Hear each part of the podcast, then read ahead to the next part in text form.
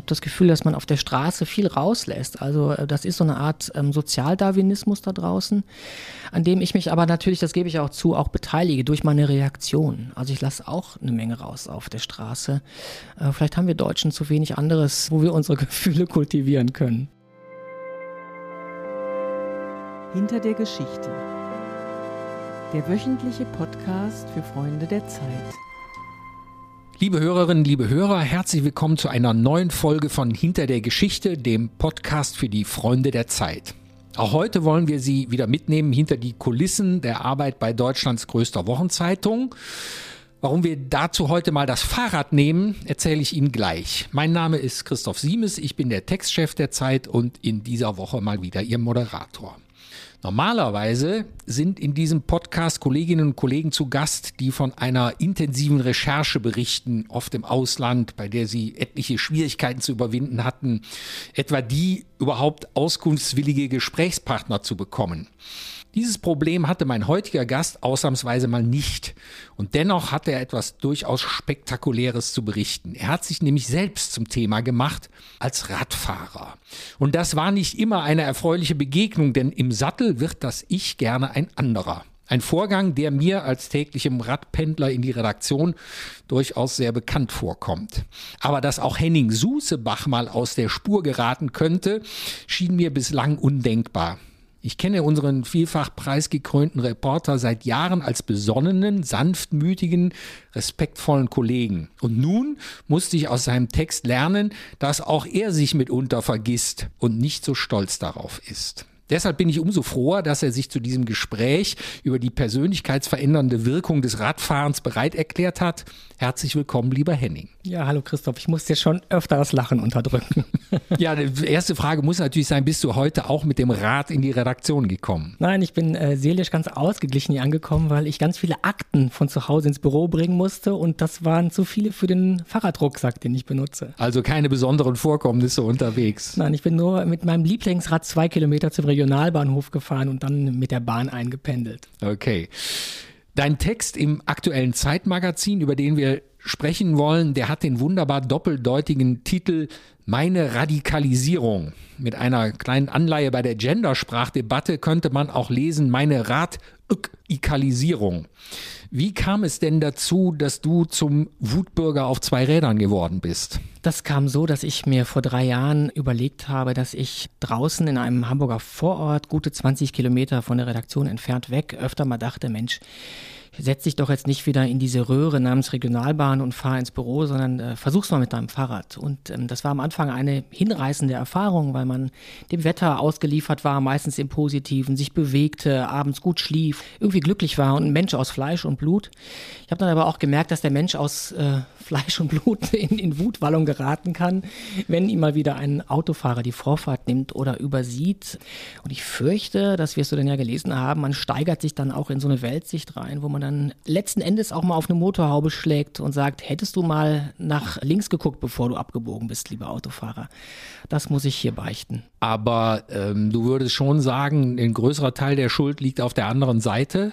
Das habe ich mich äh, natürlich ähm, auch gefragt bei der Recherche oder dieser Reise mein eigenes Ich. Also wenn man nach 20 Kilometern Fahrradfahren hier in der Redaktion ankommt und sagt, oh Mist, jetzt habe ich heute wieder einmal den Stinkefinger gezeigt, zweimal Arschloch gebrüllt, dann fühlt man sich sehr, sehr schuldig und ist es auch. Ich glaube aber, dass ich mich oft ins Unrecht gesetzt habe wegen eines Unrechts, was mir vorher widerfahren ist. Also es gibt gewissermaßen Momente, in denen man als Radfahrer wirklich in Gefahr gerät, weil Autofahrer etwas falsch machen. Und es gibt, jetzt wird sehr grundsätzlich, entschuldige, auch so eine Art strukturelle Benachteiligung, an der man natürlich die ganze Fahrt lang leidet. Und wenn die dann kumuliert zu so einem Fastunfall, dann kann es einem passieren, je nach Wesenzug, dass man auch mal ausflippt. Ich habe es ja schon gesagt, ich bin ja auch ein Radpendler und ich muss sagen, dass ich, ich habe ein paar Kilometer weniger als du, aber auch über zehn und dass ich eigentlich keine Fahrt in die Redaktion oder von der Redaktion nach Hause habe, wo ich nicht irgendeine beinahe kritische Situation überstehen musste oder muss. Geht dir das auch so eigentlich jeden Tag bei jeder Fahrt? Ja, das geht mir auch so. Ich will jetzt aber auch nicht zu sehr klagen, weil das wird natürlich dann uns Radfahrern auch schnell vorgehalten. Ähm, ich habe auch ganz große Probleme zu unterscheiden, wo es eine wirklich kritische Situation ist oder wo ich, weil man ja auch gelernt hat, vorsichtig und vorausschauend zu fahren, auch einfach die Hand immer schon an der Bremse habe, wo ich sie vielleicht gar nicht an der Bremse hätte haben müssen. Und ist das dann auch schon fast was passiert oder nicht? Diese Übergänge sind ja wahnsinnig fließend. Aber man hat natürlich als Radfahrer auch keine Wahl, weil die kritische Situation, wenn du nur eine aus lässt oder einmal nicht vorsichtig genug warst, bezahlst du am Ende womöglich mit dem Leben. Das würde bei einem kleineren Autounfall nie passieren. Genau, und wenn ich es dann mit dem Leben bezahlen würde, könnte ich hier da nicht mehr von erzählen, was ja auch schade wäre. Dennoch musst du noch mal erzählen, das ist ja das Wunderbare an deinem Text, dass der eben nicht diese übliche Fahrradfahrerwut äh, noch mal verlängert äh, in die Zeit hinein, sondern ähm, du sozusagen die ganze dialektische oder die dialektischen Wendungen in dir selbst sehr schön beschreibst, zum Beispiel die, dass dich letztlich ein Auto erst zum Radfahrer gemacht hat. Das musst du vielleicht auch nochmal erklären. Ja, also ich habe gelernt, dass mir selber dieses dauernde Radfahrergejammer auf die Nerven geht. Und wenn ich eine politische oder verkehrspolitische Botschaft loswerden will, nämlich für mehr Gleichberechtigung im Verkehr zu sorgen, dann finde ich, muss ich die Leserinnen und Leser mitnehmen und sagen, ich fahre ja auch Auto, ich fahre ja auch Zug und ich bin bis vor drei Jahren ein ganz tolles Auto gefahren, einen alten, nee, gar nicht so alten äh, schwarzen Alpha, den ich sehr, sehr schön fand der aber auch sehr, sehr häufig kaputt war, klischeegerecht, sodass ich dann diese Karre verkauft habe. Und wenn die nicht dauernd kaputt gewesen wäre, wäre ich heute vielleicht im Alpha-Fanclub. Damit wollte ich einfach sagen, ich bin hoffentlich nicht der Fundamentalist auf zwei Rädern, wie ich, wie ich aussehe. War jetzt grammatikalisch falsch der Satz, aber egal. ich nehme mal an, wenn die Presseabteilung von Alfa Romeo das jetzt hört, dass sie dir vielleicht nochmal einen zweiten Versuch ermöglichen und dir einen schönen neuen Alpha vor die Tür stellen. Wir Aber das nicht bestechlich. Ja, genau, das dürfen wir gar nicht annehmen. Wir haben ja einen Code of Ethics, der sowas verbietet. Du schreibst aber auch äh, davon, dass es das Fahrrad so schwer hat, als gleichberechtigtes Verkehrsmittel anerkannt zu werden, nicht nur, weil die anderen halt Auto fahren, weil es schnell und bequem ist, sondern auch, weil das im Grunde etwas mit dem deutschen Bewusstsein zu tun hat, mit dem deutschen Verständnis dessen, was ein Auto alles sei, nämlich viel mehr als ein Fortbewegungsmittel. Was meinst du damit genau? Naja, ein Auto ist einfach wahnsinnig präsent ähm, in unserem Straßenraum und glaube ich auch in unseren Gedanken. Also die Bundesrepublik, die, also Westdeutschland ist mit diesem Wirtschaftswunder Auto, Käfer, Golf und so groß geworden. Und heute steht ja vor jedem Haus ein Auto und ist äh, untrennbar mit dem Besitzer verbunden. Und damit kann ich mir auch über jeden Besitzer eines Autos ein Bild machen. Also ich glaube, daraus lesen zu können, wie ein Mensch, was der für eine Konsumeinstellung hat, wenn ein ein Dacia vor seiner Tür steht oder ein Mercedes oder ein Volvo. Also wer Volvo fährt, übt zum Beispiel einen sehr teuren Scheinverzicht auf ein Auto. Also er tut so, als seien ihm Autos nicht so wichtig wie ein Mercedes-Fahrer, zahlt aber eigentlich das Gleiche dafür. Und das sitzt in uns tief drin, dieser Wert eines Autos. Und darüber hinaus haben wir einfach durch diesen wirtschaftlichen Erfolg gelernt, dass die Straße lange Zeit dem Auto gehört und alles andere hat irgendwie auszuweichen. Das bekommt man als Radfahrer eben zu spüren. Man wird einfach gar nicht wahrgenommen als Verkehrsteilnehmer. Ich werde auch manchmal Verkehrshindernis genannt, wenn jemand eine Minute braucht, um mich zu überholen. Ja, das ist interessant. Du zählst auch einige Beispiele auf, wie diese Autoobsession auch tief in die deutsche Sprache eingedrungen ist. Also man gibt Gas, und andere Sachen. Ja, man schaltet dann auch einen Gang runter, nachdem man im Berufsleben Gas ge gegeben hat, dann schaltet man einen Gang runter oder, oder so. Das ist schon, das ist schon äh, sehr extrem im deutschen Sprachgebrauch und zeigt halt, wie Auto zentriert wir aufgewachsen sind. Gar kein Vorwurf, es ist eher soziologisch gegeben. Werbung. Sie hören gerne Krimis? Dann sollten Sie den spektakulären Auftakt der neuen Reihe von Arne Dahl nicht verpassen. Auf den Spuren angeblicher Klimaaktivisten deckt Ermittlerin Eva Nümann skrupellose Anschläge auf und geht der Frage nach, wo ist die Grenze zwischen dem Kampf um ein berechtigtes Anliegen und Gewalt?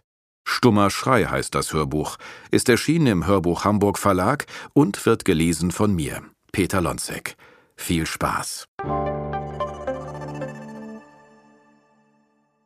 Heißt es, du beschreibst es ja auch, dass ein Fahrrad durchaus ein Statussymbol sein kann und dass man damit äh, sozusagen genau den gleichen Distinktionsgewinn oder Persönlichkeitsprofilierung erreichen kann wie mit einem Auto, weil der Markt an Fahrrädern, auch an sehr teuren Fahrrädern, wird ja immer größer und äh, du selbst hast da auch ganz schön zugeschlagen, wenn ich das äh, richtig in Erinnerung habe. Ja? Also wäre das ein Schritt neben verkehrspolitischen Maßnahmen, dass man sagt, Leute, guckt mal, auch ein Fahrrad kann äh, äh ein Statussymbol sein? Also das kann ich gar nicht abstreiten. Das Fahrrad ist in, innerhalb der Fahrrad-Community unter denen, die sich mit Fahrrädern auskennen, mittlerweile auch ein Statussymbol. Also jeder, der Fahrrad fährt, hat, ein hat eine Meinung zum Beispiel zu Leuten, die E-Bike fahren. Eine positive, eine negative und so weiter. Und ich habe mir tatsächlich, das schreibe ich in dem Artikel auch, meine Fahrräder gewissermaßen nach ähnlichen Distinktionsmerkmalen und auch als Eigenbeschreibungen ausgewählt wie andere ihr Auto. Also ich wollte ein möglichst lässiges, schlichtes Fahrrad erst haben. Leicht, keine 10 Kilo, Aluminium, sehr edel und so schön, dass selbst der Chefredakteur mich mal drauf angesprochen hat. und äh, ja, also klar, das ist mittlerweile so, aber eben, glaube ich, noch nicht in der breiten Masse. Ob, ob jeder Nachbar dieses Fahrrad zu lesen weiß, was ich fahre, kann ich jetzt nicht sagen. Du hast eben schon bekannt, dass du gelegentlich Leute beschimpfst im Straßenverkehr, auch auf Autos draufhaust, was ich gelegentlich auch tue, ist übrigens sehr wirksam, kann ich nur empfehlen. Jedenfalls innen in, sehr laut hallen. Ne? Ja, genau. Umgekehrt hast du auch schon jenseits der Straße was zurückbekommen. Du twitterst manchmal und mhm. hast äh, sozusagen kritische Situationen, Fahrradwege, die im Nichts verschwinden und so, hast du mal getwittert und dann erfährt man schon auch, was Hate Speech ist, oder? Ja, ähm, also das eine, das waren ganz äh, äh, ich habe einfach einmal im, jetzt in diesen späten Wintertagen dieses Jahres ein Foto nur getwittert. Äh, da sah man eine geräumte Straße und daneben einen tief verschneiten Radweg. Und das ist ja so, dass Straßen in Deutschland geräumt werden und Radwege später und Gehwege sowieso nur von den Anwohnern. Und ich habe nur ein Wort darüber geschrieben, nämlich Prioritäten. Und daraufhin habe ich eine hasserfüllte Antwort bekommen, die ich jetzt allerdings nicht parat habe. Vielleicht hast du sie. da, da, schrieb jemand ich, sinngemäß, alles unter 40 PS hat auf der Straße nicht zu suchen.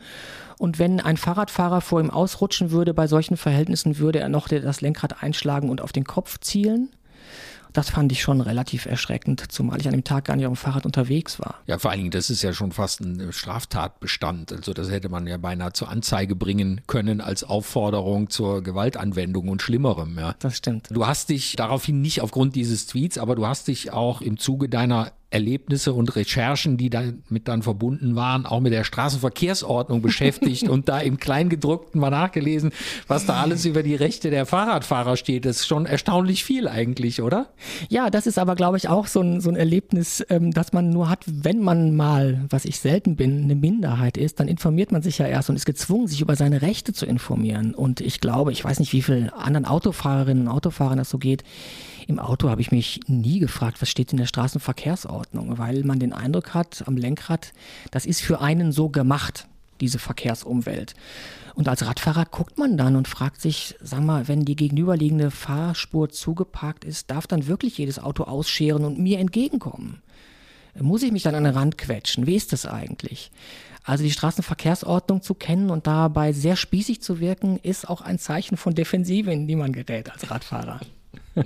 Nun gelten die Deutschen ja als besonders regelaffin, wenn nicht gar regelbesessen und nur nicht im Straßenverkehr. Hast du eine Erklärung dafür, warum das gerade da so entfesselt zugeht manchmal? Wir gehen ja alle sehr lange in die Fahrschule und die Prüfung ist auch nicht so einfach und alle fürchten sich davor und so.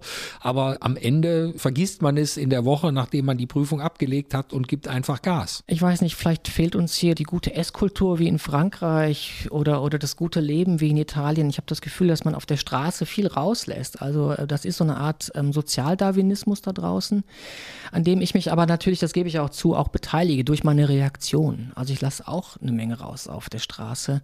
Äh, vielleicht haben wir Deutschen zu wenig anderes, wo wir unsere Gefühle kultivieren können. Ich habe mich natürlich auch gefragt, du sagst jetzt, du lässt es raus. Du bist ja in den Anfängen deiner großen Reporterkarriere auch mal Sportreporter gewesen und da habe ich mich gefragt, ob dich vielleicht auch ein übertriebener Ehrgeiz zum Radikalen gemacht hat. Du schreibst ja in dem Artikel auch davon mit einem gewissen Stolz, dass du durchaus bemerkt hast, wie dann mit dem neuen Fahrrad und auch mit der besseren Form, in die du gekommen bist, deine Durchschnittsgeschwindigkeit nach oben gegangen ist. Also war das jetzt falscher Ehrgeiz, der dich da womöglich in das ein oder andere Scharmützel geführt hat? Das ist eine gute Frage. Also ich habe tatsächlich, ähm, wie das jeder, der Sport macht, von sich kennt, ich habe, als ich noch joggen durfte und konnte, hatte ich eine gewisse Durchschnittsgeschwindigkeit und die habe ich auf dem Fahrrad auch.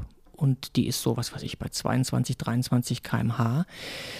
Und ich weiß nicht, ob man das schon Ehrgeiz nennen kann oder ob ich einfach nur möchte, dass ich mit dieser Geschwindigkeit im Verkehr genauso ungefährdet mitschwimmen darf wie jemand, der das auf einer, auf einer Vespa mit 45 km/h macht oder jemand im Auto mit 50. Und das ist eben nicht der Fall. Werbung.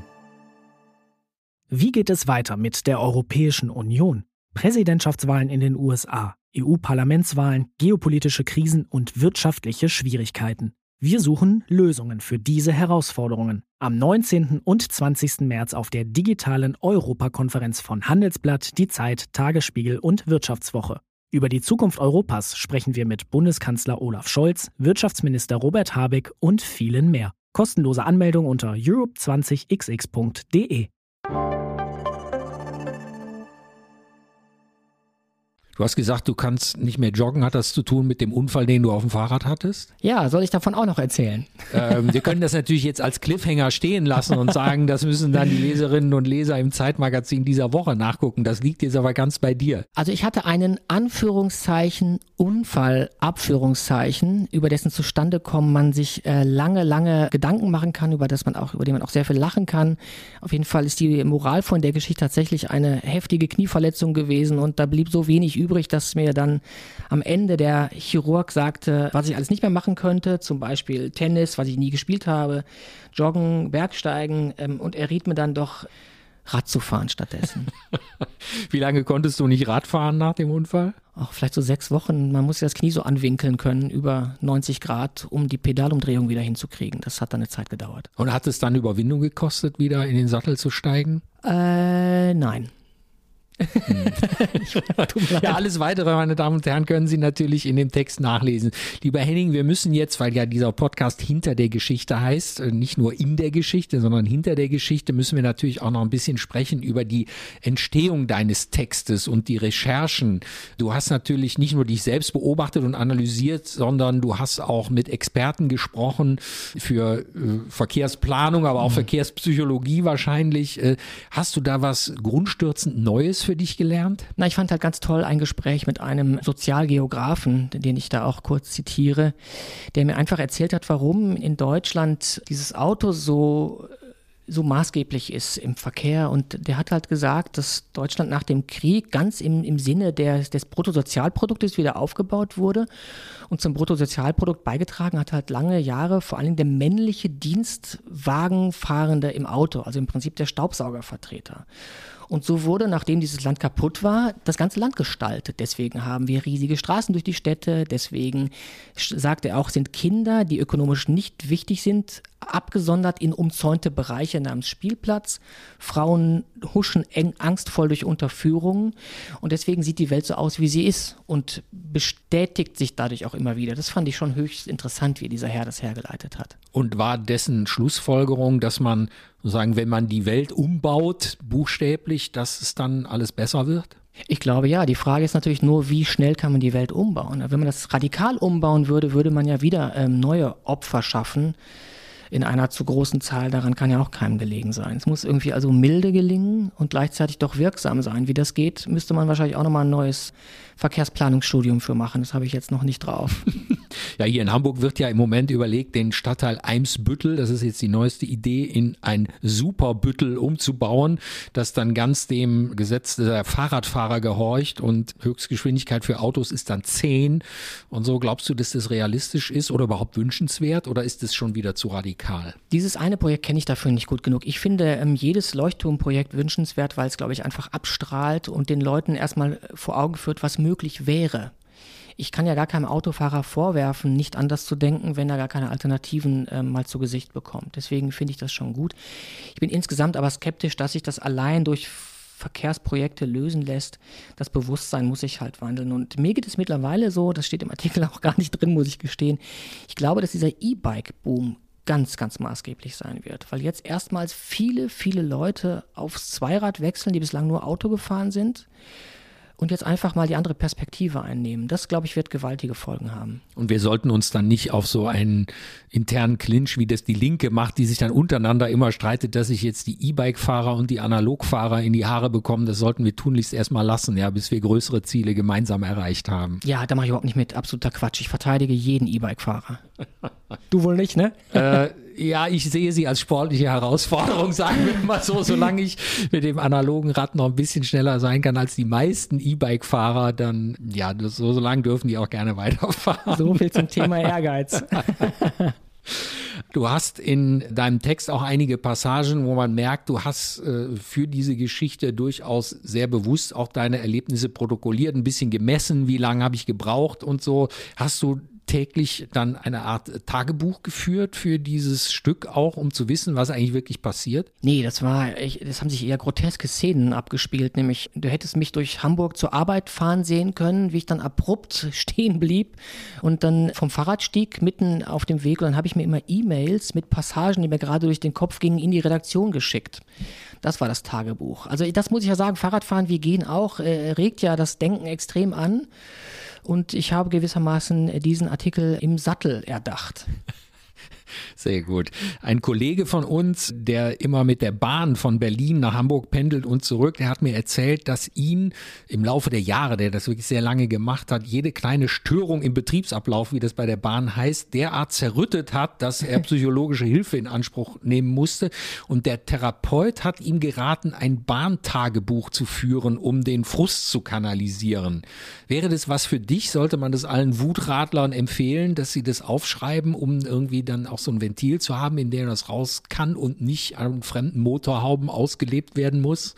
Ja, ganz bestimmt. Also weil, äh, wenn man jetzt gewissermaßen diesen Artikel, den ich geschrieben habe, auch als Tagebuchzusammenfassung liest, schaut man sich ja beim Schreiben eines solchen Textes nochmal selber an und zu und sagt sich, oh Gott, das soll dir nicht nochmal passieren. Insofern bestimmt ja. Ähm, gleichzeitig soll man auch nicht zu defensiv werden und sagen, ich halte mich jetzt ganz zurück. Also nicht mehr auf Motorhauben hauen wäre gut, Haltung bewahren ist aber auch nicht falsch. Und gibt es dafür irgendeinen Ratschlag oder hast du irgendwas, was bei dir geholfen hat? Weil ich habe mich heute Morgen auch schon wieder dreimal dabei ertappt, jenseits des bürgerlichen Anstands unterwegs gewesen zu sein sein. Gibt es irgendwas, was einem hilft, diese Gelassenheit zu finden, auch wenn man sich immer in der Defensive fühlt? Ich kann das leider für den Moment des Fastunfalls nicht sagen. Dafür habe ich keine Lösung. Mir fällt diese, diese Fahrt ins Büro leichter, seitdem ich einen Weg gefunden habe, der mich mehr Zeit kostet, der sehr schlammig ist, auf dem ich aber weniger Autos begegne. Das ist, man kann es eine Kapitulation nennen, aber das ist meine Lösung, dieser eigenen Wut und der Übergriffigkeit der anderen aus dem Weg zu gehen. Letzte Frage, wenn du Kanzler der Fahrradrepublik Deutschland wärst, welches wären deine drei ersten Maßnahmen? Tempo 30 in der Innenstadt? Oh, drei Maßnahmen. Yoga-Seminare für alle Wutradler. nee, ich würde sogar sagen, Achtung, Nummernschilder für Fahrräder. Ah, das ja, das ist aber auch nicht unumstritten. Ne? Nee, es gibt bestimmt gute, gute Gründe dagegen, aber sozusagen Radfahrer sollen sich auch benehmen und zwar auch an Regeln halten. Das tut ja auch nicht jeder. Und das dritte wäre, ich würde ein riesiges Team von Forscherinnen und Forschern daran setzen, Autofahrer und Radfahrer irgendwie so zu connecten, dass man nochmal zehn Minuten nach dem Crash irgendwie in Kontakt treten kann und sagen kann, aus meiner Meinung haben Sie gerade das und das falsch gemacht und ich wäre dankbar, wenn Sie künftig sich so und so verhalten könnten. Dazu kommt es ja nicht. Man bleibt ja sprachlos. Da ist immer ein Fensterglas dazwischen. Der Radfahrer wütet, der Autofahrer macht das Radio laut und fährt weiter. Und so gibt es nie eine Lösung und keiner wird schlauer. Und da brauchen wir was. Ich glaube, wir haben ja doch so eine Technologie hier im Haus von Zeit Online entwickelt, die heißt Deutschland spricht, wo man die äh, unterschiedlichen, eigentlich unterschiedliche politische Ansichten zusammenschaltet. Das ist so eine Art äh, äh, Dating-Plattform für gegensätzliche Ansichten. Und vielleicht sollte man da so, ein, so eine Unterabteilung für Auto- und Radfahrer einrichten. Ich finde, das könnten wir dem Jochen Wegner, dem Chefredakteur von Zeit Online, mal vorschlagen und mal gucken. Ich glaube, da gäbe es Kundschaft von beiden Seiten genug. Und ein Dreiradfahrer muss dann Schirmherr werden. Liebe Hörerinnen und Hörer, unsere kleine Tour de Force durch die Psyche eines unfreiwilligen Wutradlers geht zu Ende. Ich danke unserem Tempomacher Henning Susebach für seine Freimütigkeit und seine scharfe Analysen der Ursache warum die Straßen immer mehr zu Kampfzonen werden. Seinen wunderbaren Text Meine Radikalisierung finden Sie im Magazin der aktuellen Zeitausgabe. Unseren Podcast hinter der Geschichte können Sie überall dort abonnieren, wo es Podcasts gibt, zum Beispiel bei Apple im Google Play Store oder auch über Spotify. Unter www.freunde.zeit.de können Sie auch alle Folgen dieses Podcasts nachhören. Ich danke für Ihr Interesse, sage auf Wiederhören bis hoffentlich zur nächsten Ausgabe von Hinter der Geschichte.